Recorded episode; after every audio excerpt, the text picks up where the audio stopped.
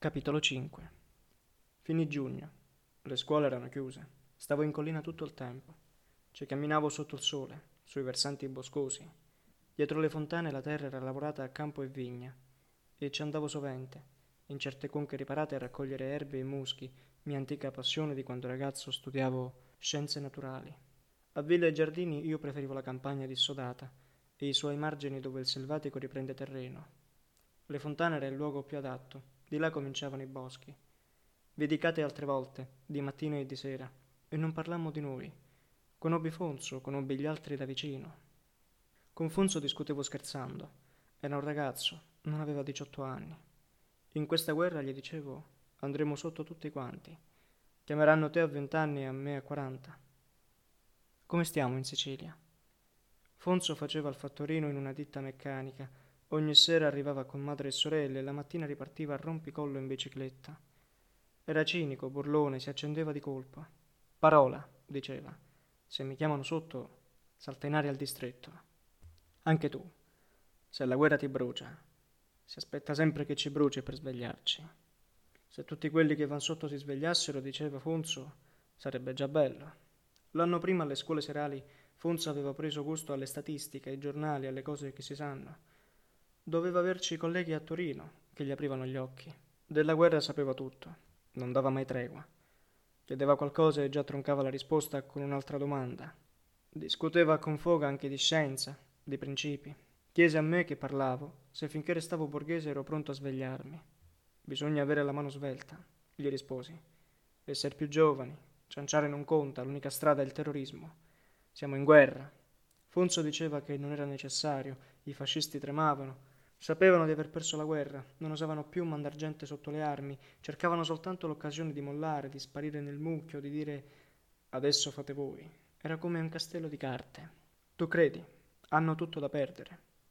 Soltanto morti molleranno. Gli altri, le donne, la nonna di Cate, ascoltavano. Se ti dice che sono carogne, intervenne l'oste, puoi crederci. Lui lo sa, lascia fare. Sapevano tutti alle fontane che ero insegnante, scienziato. Mi trattavano con molto rispetto. Perfino Cate qualche volta si prendeva soggezione. Questo governo, continuava il vecchio, non può mica durare. Ma è per questo che dura. Tutti dicono è morto e nessuno fa niente. Tu, che dici? Che cosa faresti? chiese Cate, seria. Tacquero tutti e mi guardavano. Ammazzare, dissi. Levargli la voglia. Continuare la guerra qui in casa, tanto quelli la testa non la cambiano. Soltanto se sanno che appena si muovono scoppia una bomba, resteranno tranquilli. Funzo ghignava e stava per interrompere. Tu lo faresti? disse Kate. No, risposi. Ci sono negato. La vecchia di Kate ci guardava coi suoi occhi offesi. Gente, diceva. Voi non sapete quel che costa. Non serve a nessuno caricarsi la coscienza. Moriranno anche quelli. Allora Fonso le spiegava che cos'era la lotta di classe. Ci andavo ormai quasi ogni sera alle fontane e ascoltavo la radio con gli altri. Le mie due vecchie non volevano saperne di prendere Londra. Non è permesso, diceva l'Elvira. Si sentirebbe dalla strada. Si lamentava che girassi per i boschi anche di notte, nell'ora delle incursioni. Ce ne fu un'altra su Torino spaventosa. Le due trovarono l'indomani una scheggia in frutteto, tagliente e pesante come un ferro di zappa. Mi chiamarono a vederla. Mi scongiurarono di non espormi, allora dissi che era pieno d'osterie e che dappertutto si trovava ricovero. Capitare alle fontane in pieno giorno mi dava un senso d'avventura. Sbucavo dal ciglione sulla strada solitaria che un tempo era stata asfaltata. Ero a due passi dalla cresta e avevo intorno delle schiene boscose. Tornavano in mente le macchine, i viandanti, i ciclisti che ancora l'anno prima frequentavano quel passo. Adesso era raro un pedone. Mi trattenevo nel cortile a mangiar frutta o bere un sorso. La vecchia mi offriva il caffè, l'acqua e zucchero. Per poter pagare comandavo del vino. A quell'ora non venivo lì per Cate, non venivo per nessuno. Se Cate c'era, la guardavo sfaccendare, le chiedevo che cosa si diceva a Torino. In realtà mi soffermavo soltanto per il piacere di sentirmi sull'orlo dei boschi, di affacciarmi di lì a poco lassù. Nel sole di luglio, selvatico e immobile, il tavolino familiare, i visi noti e quell'indugio di commiato mi appagavano il cuore. Cate una volta si affacciò alla finestra, disse Sei tu, e non scese nemmeno.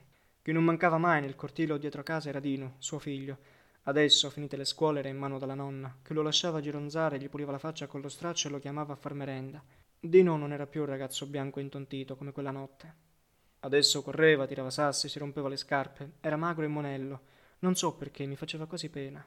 Pensavo, guardandolo, all'antico scontento di Kate, al suo corpo inesperto, alla vergogna di quei giorni.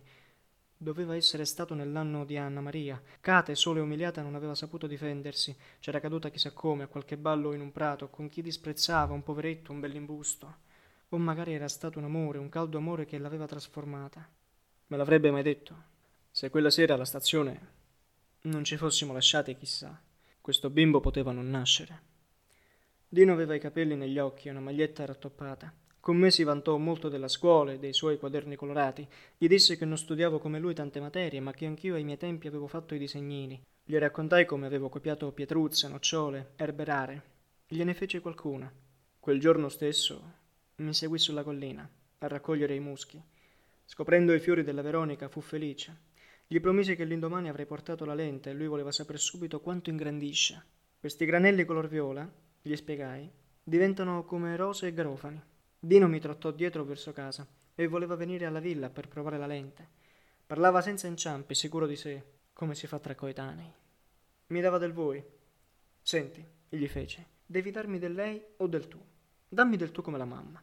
Sei anche tu come la mamma, disse brusco. Volete che si perda la guerra? Gli dissi allegro. Del voi me ne danno già a scuola. Poi dissi. Ti piace la guerra? Dino contento mi guardò. Mi piacerebbe essere soldato combattere in Sicilia. Poi mi chiese, faranno la guerra anche qui? C'è già, gli dissi. Degli allarmi hai paura, nemmeno per sogno. Era stato a vedere le bombe cadute, sapeva tutto dei motori e dei tipi e in casa aveva tre spezzoni. Mi chiese se sul campo di battaglia il giorno dopo si possono raccogliere pallottole. Le vere pallottole, dissi, vanno a cadere chissà dove. Sul campo rimangono soltanto i bossoli e i morti. Nel deserto ci sono gli avvoltoi, disse Dino che sotterrano i morti. Li mangiano, dissi. Lui rise. Lo sa la mamma che vorresti far la guerra? Entrammo nel cortile. Kate e la vecchia erano sedute sotto gli alberi. Dino abbassò la voce. La mamma dice che la guerra è una vergogna, che i fascisti hanno colpa di tutto. Vuoi bene alla mamma? gli chiesi. Alzò le spalle come tra uomini.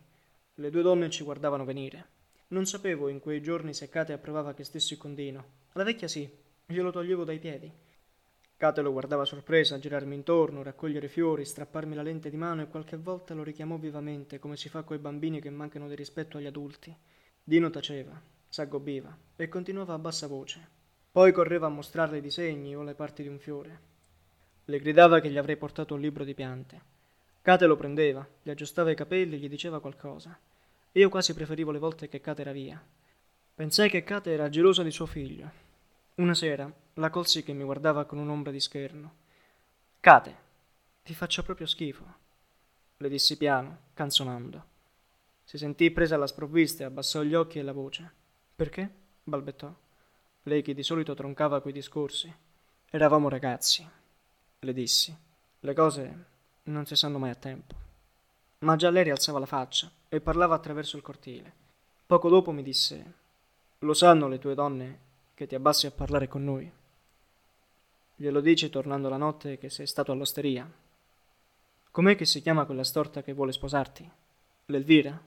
Le avevo raccontato queste cose scherzandoci. Che ti piglia? Le dissi. Vengo con te perché mi piace. Mi piacete tutti quanti. Giro i boschi e le strade. Sto bene con voi come sto bene in collina. Ma l'Elvira lo dici? Cosa c'entra l'Elvira? L'Elvira è la mamma del tuo cane, disse adagio. Non vuol sapere dove andate tutto il giorno. L'Elvira è una scema. Però ci stai bene, come stai bene con noi altri. Sei gelosa, Kate? Di chi? Fammi ridere. Sono gelosa di Fonso, ma Fonso è un ragazzo, gridai. Cosa c'entra? Per te siamo tutti ragazzi, mi disse. Siamo come il tuo cane. Non le cavai altro quella sera. Vennero Fonso, le ragazze, Dino. Cianciammo, ascoltammo, qualcuno cantò. C'erano facce nuove, una coppia di sposi sinistrata, conoscenti di Fonso, si bevette qualcosa. Poi, quando fu l'ora, Kate rincorse Dino che scappava per portarlo a letto. Tutti lo pigliavano e nel buio qualcuno disse Corrado. Corrado, dicevano. Chi si chiama Corrado ubbidisce.